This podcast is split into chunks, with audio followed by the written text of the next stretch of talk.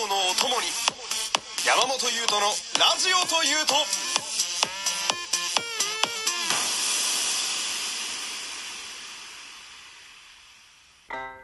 山本優斗のラジオというと第20回です。よろしくお願いします。えー、今日はそれこそまたね、綺麗な青空になりまして、私の心もね、なかなか晴れやかでございますが、はい、今日はですね、日曜日なので恒例の仮面ライダーの感想会になってます。えー、仮面ライダーなんぞなんのこっちゃという方にも、えー、わかりやすくね、こちらから説明していきますので、ぜひともお付き合い今日もよろしくお願いします。今日はね、ちょっと、いつも以上にこう、いろいろな要素が絡み合ってるので、ちょっとね、もうスタートから駆け足でいきますけれども、えー、今回仮面ライダー0132話ですね。まず、登場人物たちを簡単にここで整理したいなと思います。まずね、えー、主人公のヒデン・アルト君、えー、小さい会社の社長をやっております。で、あの、ヒューマギアと呼ばれる AI、こいつらとの、あの、まあ、手綱役と言いますか。まあ、あの、彼らに、彼にとっては社員なので、えー、そんな彼らの機械としての意志を尊重する、そんなキャラクターになってます。まあ、機械でも夢を見ていいんだぞってずっと言ってくれる、そんな彼が主人公になってます。で、これに対して、ライバル、アマツガイというキャラがいて、まあ、ざっくり言うと全ての元凶ですね。えー、大体彼が悪いです。で、彼は、えー、主人公のね、前の会社を買い取って、で、かつ機械が嫌いなので、AI が嫌いなので、えー主人公の今の小さい会社と AI を全部ぶっ潰そうとしてくる、そんな悪役ですね。非常にわかりやすいヴィランになっております。えー次が2号ライダー、えー、フワさんというキャラがいるんですが、えー、フワさんはですね、えーいろいろな立場や境遇がなんとなく主人公っぽい、そんなキャラクターになってます。彼はですね、えすべての元凶のライバルに、まあちょっと操られるような、あの、キャラクターになってまして、頭に IC チップが埋め込まれた改造人間なんですよ。で、彼自身はね、あの、主人公側にいたいというようなキャラクターなんですが、まあ、ライバルがたびたびこう操ってくるので、それに苦悩する、まあ、キャラクターになっておりまして、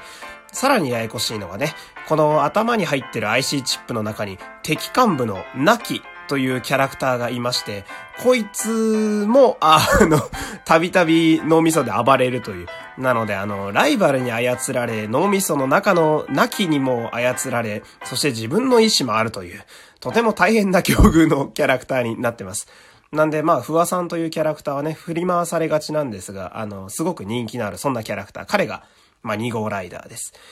で、あの、ライバルと、あとその脳みそのナキですね、と一緒にあの、道具扱いされてる、彼らの反逆が今回のキーになってます。で、3号ライダーがいるんですが、まあ、あの、ユアさん、ユアさんというキャラがいて、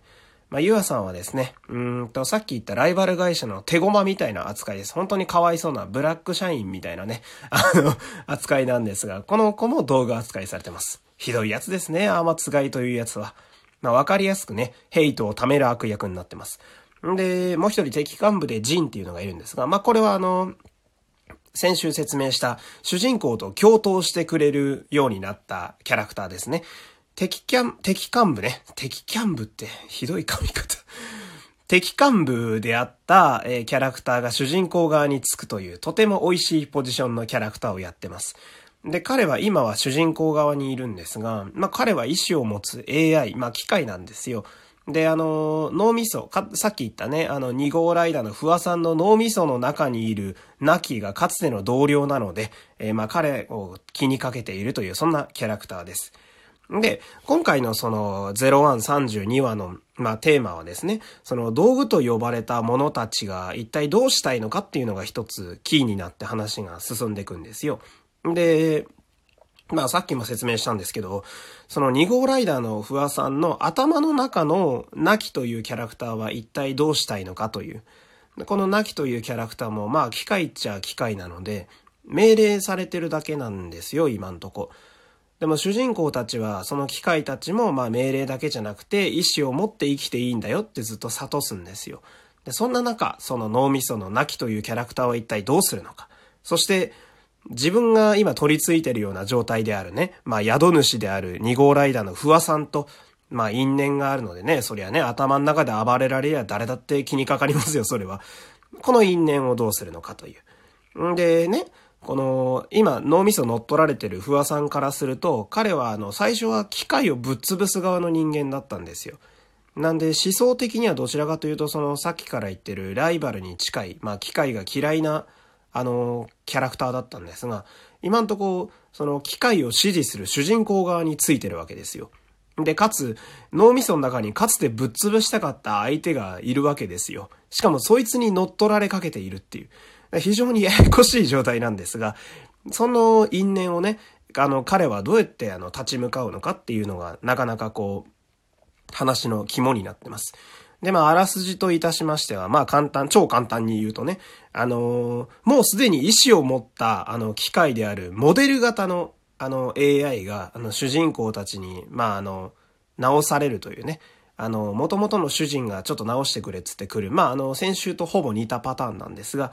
で、この機械の AI、あの、機械、モデル型の機械のヒューマギアと呼ばれる AI がですね、あの、夢を持ってるんですよ、機械なのに。で、主人公からすれば願ったり叶ったりのキャラクターなんですが、あの、他の今操られてる道具と呼ばれてるキャラクターがたくさんいるんですが、彼ら、その道具と呼ばれてるキャラの視点から見ると、このモデルキャラクターは結構異質な存在なんですね。本当は命令で動くはずの機械が自分で意志を持って夢を語るというモデルなんで、そのまあ、あの、TGC の舞台を歩くみたいなことを言うんですよ。まあ私の体とこの AI とこのモデルであることで私を表現するみたいな。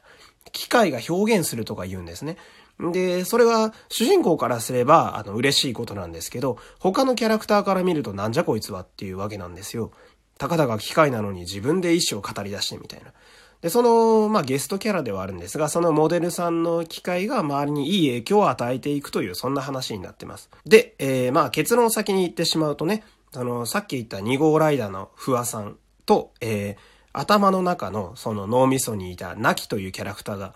手を組んで、えー、ライバルに反逆します。これがとても熱いんですね。まあまさに飼い犬に手を噛まれてるような状態なんですが、ライバルは。で、これね、この、今のその反逆に至るまでのプロセスとして、まあもちろん主人公たちはずっと語りかけます。機械も夢を持っていいんだという。んで、かつ、あの、さっき言ったね、敵幹部でジンってのがいましたけど、主人公側についた敵幹部ですね。あいつが、あの、同じように、お前も意志を持っていいんだぞと、その脳みそのなきにずっと、あの、問いかけるわけですね。まあ、問うというか。で、えー、モデルの AI さんも、あの、そんなもん当たり前でしょみたいな。私たち機械だって意志を持っていいのよっていうのを強く、ずっとあの、我が強いキャラなので、ずっと主張していくんですけど、そんな彼らにこう触れながら、私も自分で夢を持っていいのかなっていうふうに頭の中もなり、で、それに対して、まともとの宿主である不破さんもね、あの、最初はこの野郎ってなってたんですけど、お前なかなかいいこと言うじゃねえかって、こう、お互いにちょっとずつ認め合っていくっていう。で、それが最高潮に達した時に、ライバルを裏切って、二人で一緒に戦うという。まあ、熱いっすよね。僕困るとね、熱いしか言えなくなっちゃうんですけど、まあ、主人公側のキャラクターと敵側のキャラクターで、かつややこしいごちゃごちゃがあるキャラクターが一緒な立場になって戦うっていうのは、まあ古今東西どんな場面でも熱いシーンですよ。で、今回そのまあ熱い見どころというのもありましてね、その、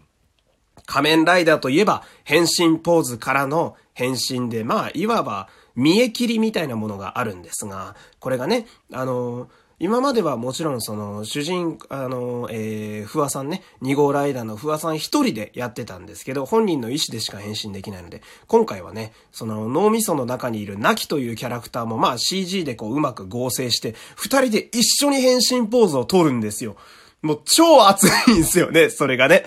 まあ、あの、ずっとややこしい存在だった敵幹部が、こっち側に来てくれたっていうのも嬉しいんですけど、二人でこう、意志を合わせてね、まあ、二人で一人の仮面ライダーっていうのがね、かつてあの、菅田正樹さん、桐山蓮さんで仮面ライダーダブルっていうのがいたんですが、まあ、なんとなくそれを思い起こさせる、すごく熱いシーンになっていて、で、その二人で、あの、一緒に戦って、あの、ちゃんとライバルをボロボロにしてくれるっていう、あの 最近あの、ライバルはいろいろ仕掛けてくるんですが、あの、散々っぱらやられてるんですね。んで、あの、3ヶ月近くずっと強かったんですよ。まあ、初登場補正みたいなのがありながらね、彼も仮面ライダーなんですが。で、ライバルのライダーが吹っ飛んで、あの、ライバルの服がボロボロになって覚えていろで逃げていくっていうパターンがちょっと典型になりつつあるんですが、まあ、ここにあの、視聴者はカタルシスを覚えるわけです。気持ちいいんですね、吹っ飛んでくれると で、あの、まあ、あの、今んとこね、その、